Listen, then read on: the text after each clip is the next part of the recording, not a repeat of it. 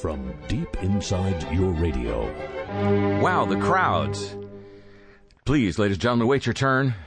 Copies of Greed and Fear really, really will still be available, so just don't push. I know you've seen the frenzy, and you're thinking, will there be a copy for me? Well, they're digital. There'll be a copy. For... Anyway, um, I'm uh, back in the Le Show Dome, the uh, Legacy the Heritage Le Show Dome. Few changes, but you know, life has changed. Um, celebrating the one month anniversary of I Am. I notice, you know, uh, th- that reminds me. the uh, aside from the stupidity, the thing I that, that, nags at me most now about watching cable news is uh, the trend towards removing the personal pronoun. Want to get you to this next story? Who want to? Who's that that want to? I'm left there wondering while the story rolls on. Want to uh, get you up to date right now? No, you. Let's get you up to date. We're going to get you up to date. Want to? Want to? Do it. And who? Who want to? Anyway, uh, celebrating the first, I say the first anniversary, uh, one month anniversary of uh, the editing of The Big Uneasy coming this August. Yes, I'm excited. Herbie's excited. Um, ladies and gentlemen, the new Iraq.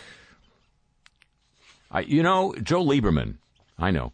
Joe Lieberman was on one of the Sunday Yak shows um, saying that I know that we're seeing a lot of these, there was these violence today, but most of the news about Iraq is good news.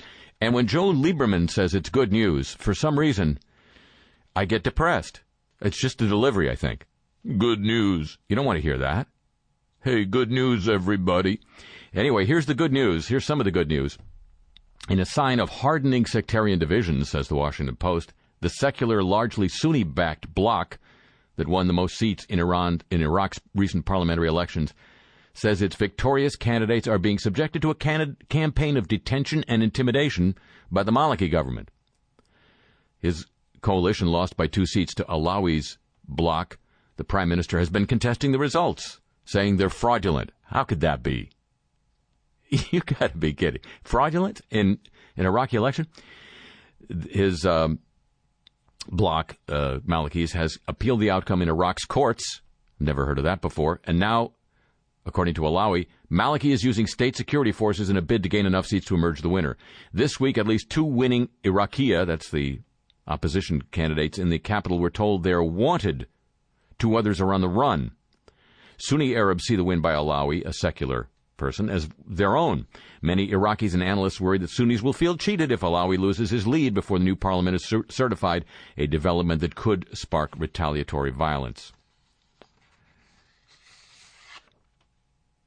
The uh, decision of Iraq's Justice and Accountability Committee to bar six winning candidates of the Iraqi coalition from sitting in parliament has reignited the debate, according to Al Jazeera, about that body's involvement in the country's politics.